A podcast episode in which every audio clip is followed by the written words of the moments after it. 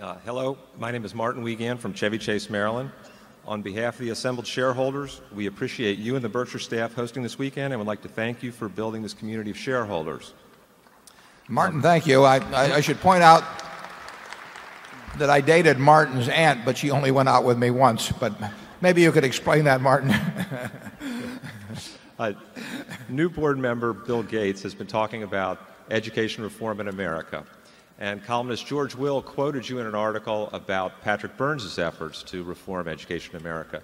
Could you share with us some of your thoughts about these two efforts or your efforts to reform education? Thank you. Well, interestingly enough, we just dedicated a school here in Omaha yesterday, um, which is named after my Aunt Alice, who uh, taught at the Omaha Public Schools. And uh, uh, we've I think we've maintained quite an excellent public school system in Omaha. We also have an outstanding parochial school system here. You know, It takes the interests of parents and frankly it takes the interests of of uh, the well to do uh, in the school system to keep a first class school system. I've said that to some extent a public a good public school system is a lot like virginity. It can be preserved but not restored. You know, And uh, in Omaha, we've preserved it. But you preserve it by having the parents interested and involved in the uh, in the public school system. And Patrick's got an ingenious idea to make sure that more of the money goes to teaching uh, and less to administration and uh, overhead. There's a variety of ideas around about how to correct a system where it's broken.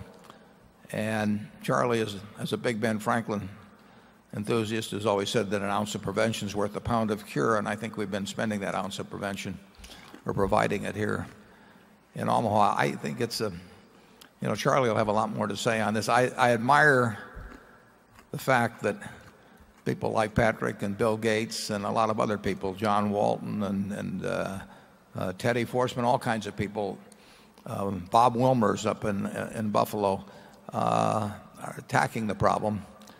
Uh, it's probably the next to the nuclear, chemical and biological problem. I mean, it's the number one problem of the country is making sure that the educational system uh, is the best in the world. We've got the resources and we're not providing it. We're not delivering it. It's very complicated when you operate through thousands and thousands of school districts and you work with many, many unions. Uh, and you've had, to a great extent, in many areas, the rich opt out of a system and set up a separate system. You know, I am not as concerned about the public golf courses in Omaha as I might be if I played them every day instead of playing at a country club. And if you have a 2 tier school system, 1 for the rich and one for the poor, it's going to be hard to pass bond issues that benefit uh, the people that don't have the money to send their kids to private schools.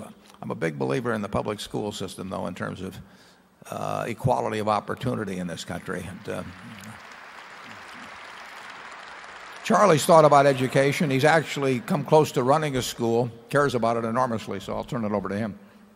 I learned something rather interesting about Omaha Public Schools on my way to this meeting.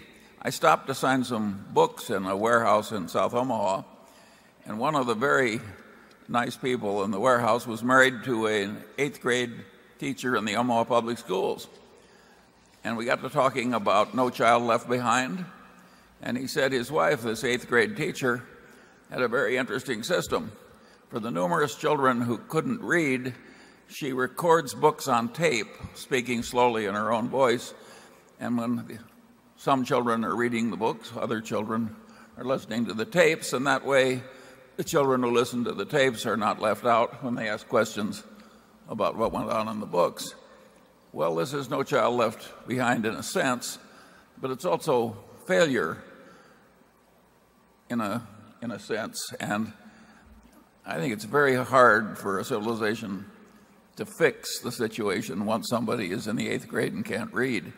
So I think there's a lot of failure even in relatively advantaged places like Omaha and it's very serious failure. We never should have allowed it to happen.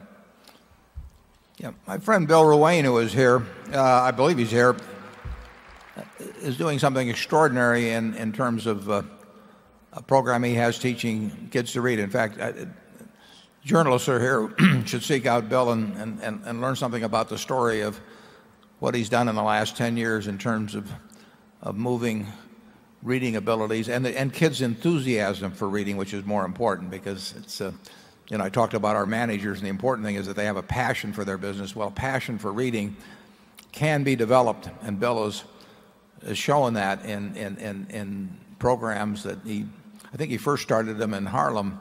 He sort of adopted a block up there and, went from there. And uh, uh, he would be a very interesting fellow to get some views from on this subject. Uh, you know, we've had this great success story in this country, and a lot of it has become is because of people have had something closer to equality of opportunity in the United States than they've had in most parts of the world. And you do not have equality of opportunity when my kids get to go to some school where I can attract outstanding teachers and where they're in the company of other kids that are also motivated and they're getting encouraged at home and all sorts of other things. And somebody else who is born into a less advantageous family uh, really doesn't have a chance. They go into something that's close maybe to an armed camp and where the teachers are just sort of pushing them through. And there's no stimulus from the other kids except to do things that, that are counter to the interests of society. And that just isn't a situation that, uh, uh, really should be allowed to exist in a country where the GDP is almost $40,000 per capita. Let's go on to number 12. Oh, incidentally, I have to make one. Up. It was mentioned about Bill Gates being a director, and I did. I got a little survey here that came out. Price Waterhouse and the Financial Times cooperate on the survey, and and they they asked CEOs around the world to choose if they could pick anybody to choose from history or today to join their company's board, who would they choose? And I'm happy to report that Bill came in number 2. And actually number 3 was Winston Churchill. Uh, uh, Carlos Ghosn came in 4th. Jesus Christ came in 5th. Uh, Napoleon Bonaparte was 6th. And I won't give you the rest of the list. but Who was one? Well, one was Jack Welch. I knew you'd ask. but we didn't ask Jack. We asked Bill. Uh, uh, so actually, I thought this was quite an interesting list because I think many of the CEOs of the world would prefer people that are dead to be on their board. Um,